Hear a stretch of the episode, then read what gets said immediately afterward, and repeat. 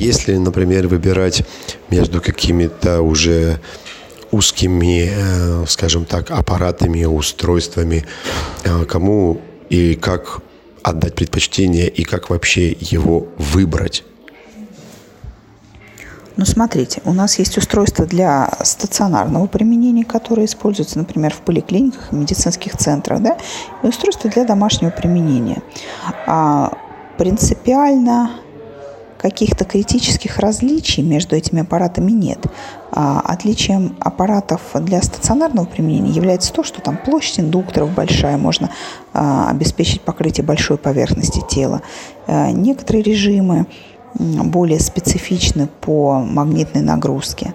Вот. А что касается аппаратов для домашней терапии, как правило, это линейка из индукторов, это от 4 до 6 индукторов или, может быть, вообще просто устройство само по себе, представляющее себя отдельный да, индуктор такой с рукояткой для локального применения.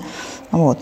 Выбирать э, такую технику и просто, и сложно.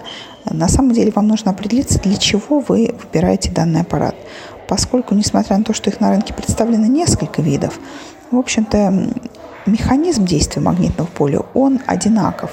И аппараты различаются по каким-то дополнительным нюансам – воздействия. Например, если мы берем аппарат Almac Plus, у него помимо основного терапевтического режима есть еще два дополнительных, один из которых очень востребован, это обезболивающий режим, и второй режим – это режим, который используется в педиатрии.